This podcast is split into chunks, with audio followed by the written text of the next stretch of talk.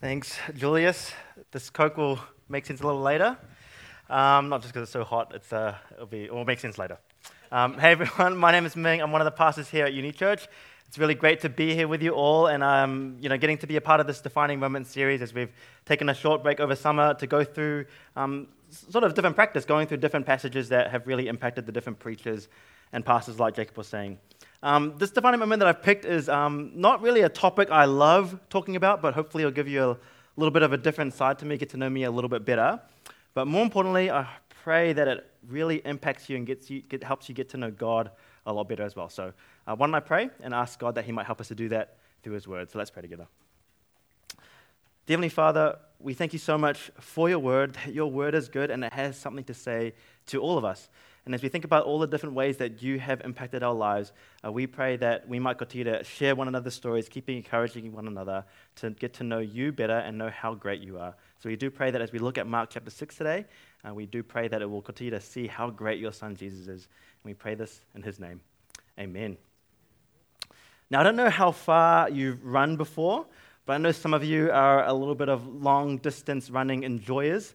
Uh, and I know that I don't really look like it now, but in high school, I used to be in the long distance running team. They called it the distance squad back then.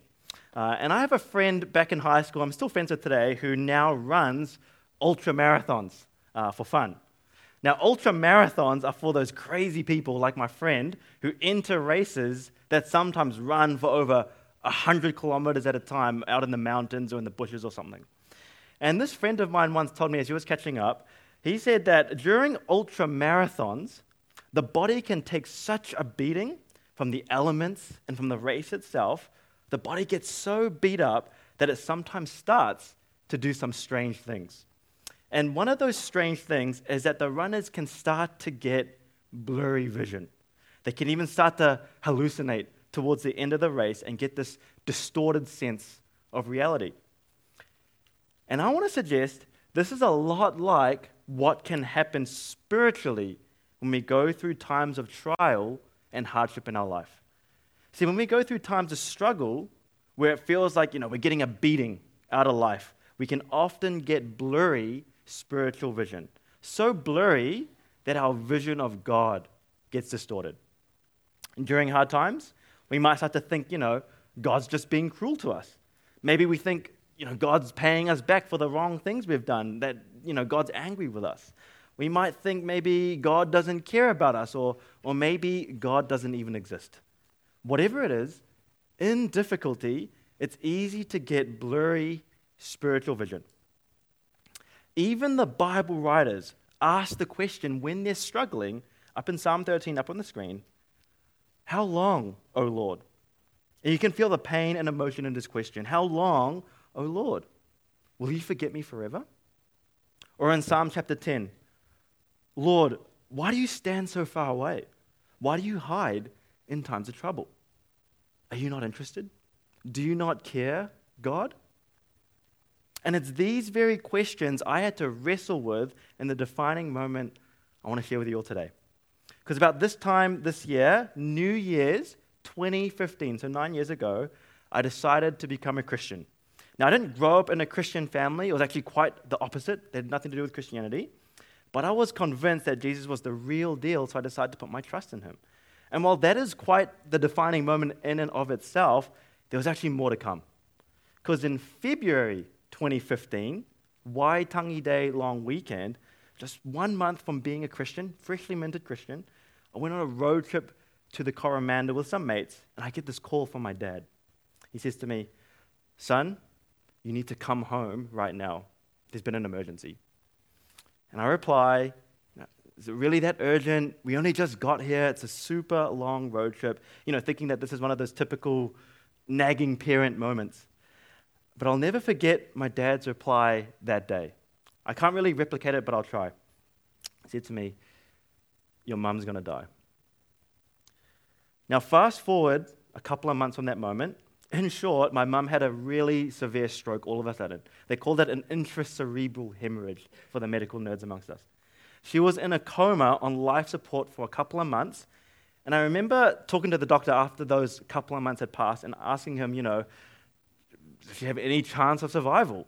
And he said to me, if he had to guess, and I know the doctors don't like guessing, but he said if he had to guess, he said he thought she had a 1 in 20 chance of survival. And he was basically suggesting that we should be considering to pull the plug at this point. In the end, though, she did wake up from her coma, thankfully, but she's now paralyzed on the entire side of her left body. And as you can imagine, this was a massive shakeup, not just for my mum, but for our whole family back then. Uh, and even to this day, as we try to help her work through this really big quality of life change. Just a special shout out to my wife, who's not just nurturing our dependent children, but actually has a dependent mother in law. She's really working hard to love her as well. And I just want to share this moment because as a brand new Christian, it pushed me to work through lots of different books and lots of different Bible passages on the theme of suffering and hardship. Where is God in our difficulties? And the passage I've picked today is one of those passages that really struck me back then, and it's still quite a special one for me today. But before I jump into the passage, I just want to first quickly say if you're someone here today who is going through some sort of great pain, whether that's physical or emotional, whatever the hundreds of things you could be going through or struggling with, I want to quickly but sincerely, sincerely say no talk, no book, no CD, no DVD, no podcast, no conference can just miraculously lift the pain away in your life. In fact, someone could talk and talk and talk, and the person's suffering could sink deeper and deeper into suffering. A really valuable piece of wisdom I received early in 2015 that year was that any good talk or good book on suffering is only effective as a vaccine, but never as a remedy. That is to say, it's far better to prepare for suffering rather than trying to deal with suffering when you're in the midst of it. And so, while what I might have to say today will be true, it won't necessarily be a comfort to those suffering right now. With that said, though, God's word really is powerful. And whether we're in the midst of suffering or not, God has something to say to all of us as we check out Mark 6. Now, Mark, he's a writer who's written an eyewitness historical account of Jesus' life. It's fast paced, it's hard hitting, it's just action after action after action. Bang, bang, bang, bang, bang. There's no editorial asides. He just gives us the events as they are, as they happened around Jesus' life. And he wants us to see just how amazing Jesus is. That Jesus really is the Son of God, and we can trust him. And today, we're going to have a little look at a short and I reckon underrated event in Mark chapter 6. And it starts like this up on the screen. Immediately, Jesus made his disciples get into the boat and go ahead of him to the other side, to Bethsaida, while he dismissed the crowd. After he said goodbye to his disciples, he went away to the mountain to pray. Well into the night, the boat was in the middle of the sea, and Jesus was alone on the land.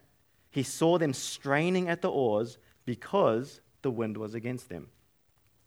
So here, Jesus' disciples find themselves in a moment of great difficulty and trial.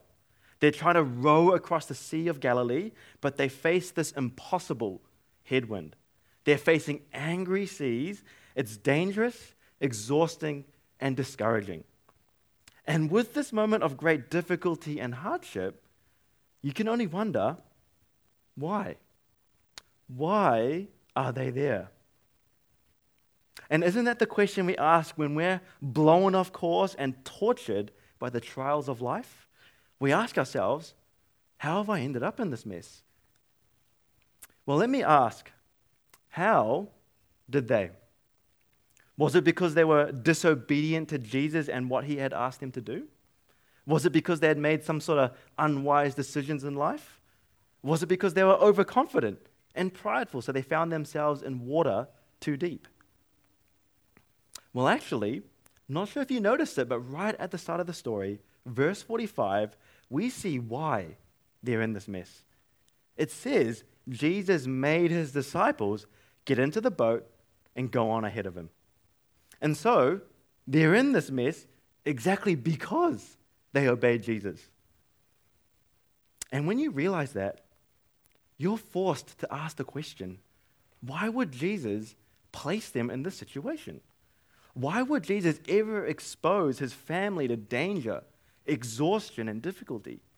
Why would he place his friends in something beyond their strength, their wisdom, beyond their natural abilities? Why would he do that? I mean, isn't he a God of love? Isn't Jesus all about love, mercy, and grace? Why would Jesus do this? Now, if you can't answer that question, you ought to wonder if you have any idea what God is doing in your life. Because God will blow you off course. And He places us in situations we'll feel are beyond our ability, wisdom, and experience. And when He places us there, why has He done that? Well, why did Jesus do it in our passage?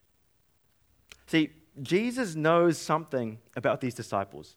He knows how full of their own strength and wisdom they are, and he knows that the allegiance of their hearts really has anything to do with the kingdom of God and everything to do with their own kingdoms of self. And so Jesus decides, and here's the key Jesus decides to take them where they haven't intended to go in order to produce in them what they could not achieve on their own. Did you catch that? Jesus takes them where they haven't intended to go to produce in them what they could not achieve on their own. And God will take you where you don't intend to go. Why? To produce in you what you could not achieve on your own. Now, what do you call that? The Bible calls it grace. But it's not grace in the way that we might expect. We normally think grace is when you know, God gives us some kind of relief, where He just comforts us and is delicate with us as His children. But here, it's not the grace of relief, it's the grace of radical transformation, the grace of heart refinement. I like the way someone once put it. He calls this God's uncomfortable grace. And I think we often forget about this uncomfortable grace. Because, yes, our lives are going to be messy, our lives will be hard, but when that happens, it's not as if God's plans for your life have failed. They are God's plans. You know, often we're tempted to think, now that I'm God's child, now that I'm a Christian, life should be easy. Life, it should be predictable. And that's what I thought when I first decided to be a Christian in 2015. But the Bible teaches that struggles are very much a part of God's plans for us. And so never, never allow yourself to think that the hard things you go through are failures on the part of God's love, plans, purposes, and power in your life. Don't allow yourself to think God has turned his back on you. His grace and kindness doesn't always come in the form of a bear hug or a warm cup of hot chocolate, or better, a frozen Coke right now.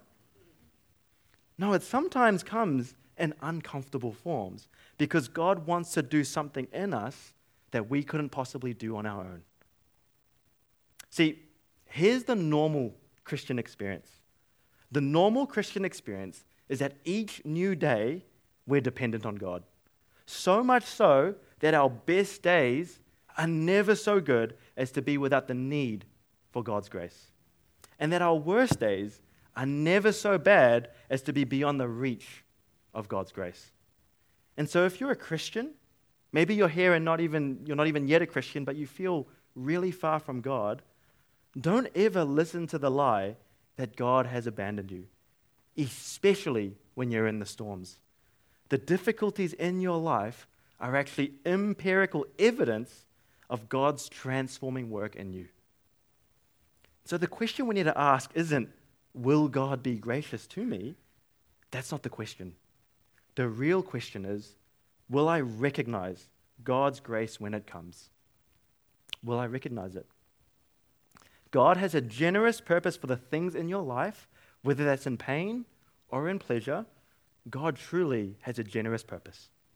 Because check out what happens next. Up on the screen, verse 48. Jesus, he saw them straining at the oars because the wind was against them. Very early in the morning, he came toward them walking on the sea, and Jesus wanted to pass by them.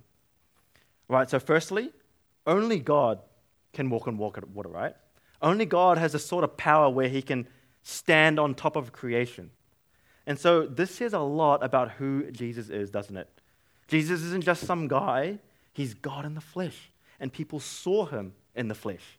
So, don't ever lose your amazement around what happened when you read about Jesus in the Bible. The ordinary is going to sound extraordinary when it comes to God.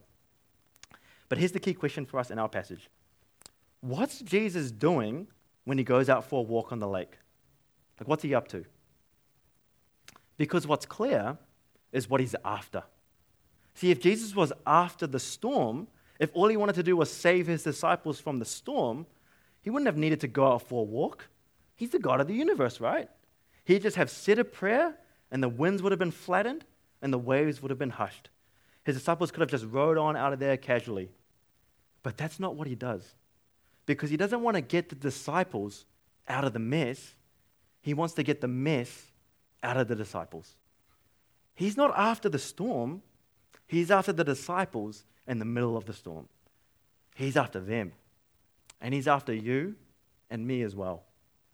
And this was my first mistake as a young Christian. Because after my mum's stroke and massive shakeup in my family, my first thought was, what should God be doing in my life? What should God be after in this world? You know, He should be after the cancer. He should be after the disease, the heartbreaks, the difficulties, the trials, the storms. He should be after those things.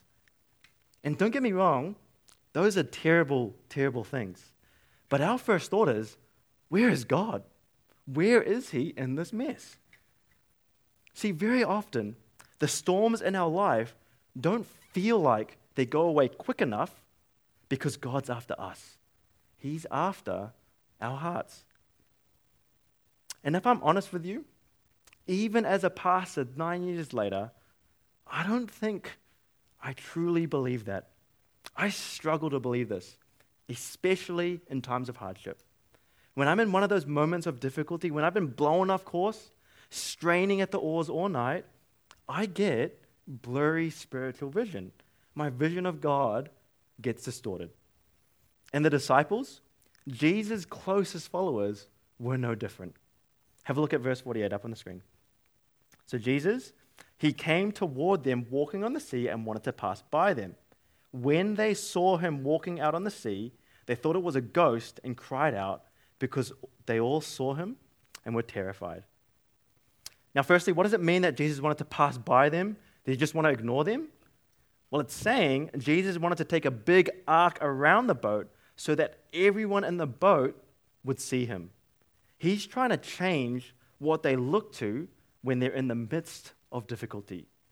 Jesus is saying, Don't you get it? When I'm here, you're never alone in life. You're never alone in difficulty. I've not left you alone with your own wisdom, your own experience, or your own strength. When you're in the storm, you're not on your own. Jesus is saying, with me, that's impossible. But here's the thing as a Christian, I know this is true about God, but I struggle to believe it. And really, I fail to believe this every day of my life. And the reality is, whether or not you're a Christian, you'll always, always have places in your life where you don't believe God is for you and with you. There'll always be spaces in our hearts where we don't trust God's word. We don't believe that Jesus is enough to deal with our past, present, and future, and especially whatever hardship we might experience. See, Jesus is the last thing we think we need in the midst of storms in our lives, isn't he? And so often, instead of looking to Jesus, instead of reminding our hearts of who he is, we end up running to something else. Whether that's another person, another addiction, escapism, another ideology, some sort of self help or whatever. And the big problem is we end up running away from God and what He's trying to do in our hearts. And we run to something else that clashes with the message of the gospel. I know for me, when I'm struggling, I'll often buy the lie that no one cares. God is absent, and I need to figure things out on my own. I need to solve this myself. When really, I need to preach to my heart that God sent me into the storm exactly so I might stop depending on my own strength. But what about the disciples in our passage? Well, they've seen God's power with their own eyes, haven't they? They see Jesus walking on the water, but they're not comforted or encouraged. They're terrified. They think, verse 49, they think they've seen a ghost. These disciples are totally unprepared for this moment. It's like it's the first time they've ever been in difficulty. But even more than that, it's like it's the first time they've ever seen Jesus reveal his glory, which it isn't. See, before this event in our passage, they've seen Jesus flatten storms, heal the sick. They'd even just seen Jesus feed over 5,000 people with barely anything. And so the question is why are they so afraid? Well, let me ask you this question. When difficulty comes your way again and again and again, what do you do? Do you freak out all over again? Wonder why is this happening? Wonder where God is? Does he even listen to our prayers? And especially for those of us who trust in Jesus. We've seen his power. We've experienced his grace and love toward us in Jesus. And yet when a new trial comes, everything just seems to go out the window, doesn't it? I reckon for many of us, myself included, we're far better at seeing ghosts, being shocked at the adversity in front of us, than we are at seeing Jesus for who he is. But amazingly, what Jesus does next for the disciples in the boat and for us in times of hardship is incredibly beautiful. Because Jesus, he doesn't yell at them, he doesn't shake his head in disappointment, face palm. He doesn't say, I've had it with you. I'm going to go and get some new disciples. He doesn't say anything like that. Because Jesus is always rich in grace and mercy, he's patient and faithful toward his family. And he'll not stop until God's grace has finished its work in the lives of his people. And so, he comes to his disciples. The wind and the waves, they're still crashing in, but he doesn't care about any of that. Instead, he comes to them and says, verse 50 up on the screen, Have courage. It is I. Don't be afraid. Take courage. It is I. Don't be afraid. Now, notice what Jesus doesn't say. He doesn't say, Oh, don't worry. I saw the weather report and it's going to be all over soon. It's going to be all right. Now, there's this Kiwi YouTuber called How To Dad that I follow as a young Kiwi dad. And in one of those videos, he's teaching his daughter 10 classic Kiwi slangs. And let me show you number nine. It's up on the screen. Can you say hi? Hi. Uh, yeah, g'day and welcome to this instructional video on how to teach a kid New Zealand slang. Uh, she'll be right. Uh, this is used throughout the country, which basically just means no matter what, everything will be okay. You, you're locked out your house, ah, she'll be right.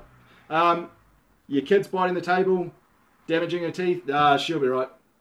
It's nothing to do with like woman. It's just in a, it's just a, a slang thing. Hey, can you say she'll be right? Give me that. Um, That's part of our vocabulary, isn't it? It's the vocab we even teach our kids. Trouble comes along, you're blown off course. Ah, she'll be right. But it's not just us Kiwis. Often, this is how our world tries to deal with the storms in our life. We tell each other, hey, this thing's gonna pass. Time heals everything. The grass is greener on the other side. Oh, it is what it is. But honestly, that's cold comfort. Jesus Christ never minimizes whatever suffering you're go- going through. He'll never say it's a small thing, that you'll get over it. He doesn't minimize the storm, but what he does do is he maximizes himself. Jesus won't minimize your storms, but he'll always maximize himself. See, Jesus doesn't say, Oh, harden up. The storm's not as bad as you think. The shallows are just over there. We're not far. Just keep on going. No, what does Jesus say? He says, Take heart. It's me. I'm here. He says, I want you to see that I'm with you. I'm gracious toward you, and I can help. But even more than that, he says, I want you to see just who I am. That I am the I am. Have a look at verse 50 again with me up on the screen. See that phrase in the middle? It is I. It's actually the English translation for one of the biggest themes in the whole Old Testament and really the whole Bible. We see it first in Exodus chapter 3, one of the early books in the Bible, when God reveals his personal name to Moses. God says there, I am who I am. And it's a pretty funny name, but what God name, name mean, simply means is that I'm the one who is the same yesterday, today, and forever. I am who I am. It's not I was, it's not I will be, it's I am. I'm the one who created it all. I'm the one constant in this world. I'm the one who holds the universe in the palm of his hand. And so when Jesus says to his disciples, It is I, he's saying, Take courage, don't be afraid, I'm God. And it's only after having changed their whole paradigm, changed what they're looking to, having altered the fundamental way these guys think about life, that Jesus is God in the flesh. It's only after all that does he get into the boat and the wind and the waves calm. Now, I don't know what hardships you're in or will face. I don't know what calm waves will look like or when they'll come. But what I do know is God is generously present in your life, and God has a generous purpose for sending those storms into our lives. See, why does Jesus send us into storms? Well, sometimes he'll send us send the storms into our lives so we would take hold of him and not cling to the things of this world. Other times, he'll just get rid of the storm. But other times, he'll say, I'm not getting rid of the storm. I'm going to teach you to depend on me and grow you so you can face the storm with me. And when that happens, He knows we'll get beat up, that we're going to get hurt, but God knows what He's doing. And with Him, He knows that we're going to get through. Sometimes we just need, you know, a wake up call to who we really are. And so He'll wake us up with something difficulty. Other times we need comfort and peace about who we are in Christ. And that's what He wants to bring to us. But one thing is certain God is out for our good. See, God's desire is to bring us safely through this world, but not without injury, but safely into his kingdom. And very often, trials are a necessary part of that process, so we might depend on, look to, and find rest in God and not ourselves. And that's the heart of the Christian message. That's what it looks like for faith simple trust to come together with God's grace, to lean not on our own strength, but on God's alone. That's the gospel. That's what we need to arrive safely into God's kingdom. See, our experience of God's love, experiencing God's generous purpose, His generous presence, and generous future experiencing God's grace in our life is a lot like this can of Coke. And when you shake this can of Coke up, it's what happens when you shake it up and when you pop it open after being rattled. God's grace in our hearts is like dynamite when you pop it open and energy just spurts forth uncontrollably. I was really contemplating opening this up, but I decided against better judgment. Maybe later, maybe later. But honestly, for many of us, like this can of Coke, truly experiencing God's grace only ever happens after colliding with some kind of massive shakeup, some kind of storm in our life. And that's what this defining moment was for me God's love and grace through our difficulties. And I really do hope that it's a helpful take home for you all as well and prepares you for whatever hardship you might face this year and in the years to come. Because really, my mum's stroke and paralysis back in 2015 was actually only the beginning. After wrestling with suffering and reflecting on where God is and all that, God was actually graciously preparing my heart for something even bigger, a bigger storm to come. Because in January 2016, almost a year for my mum's stroke, my dad dramatically and unexpectedly passed away. Now, he didn't die from old age or sickness. He was actually quite healthy from a physical standpoint. The cause of his death is a story for another time. You can come chat to me a bit later about it.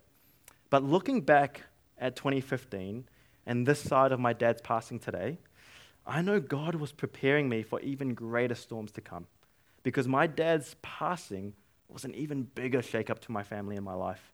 And I've really had to learn to depend on God more than I ever have. And I've truly, for the first time, been confronted with the fragility of life and how essential the gospel really is.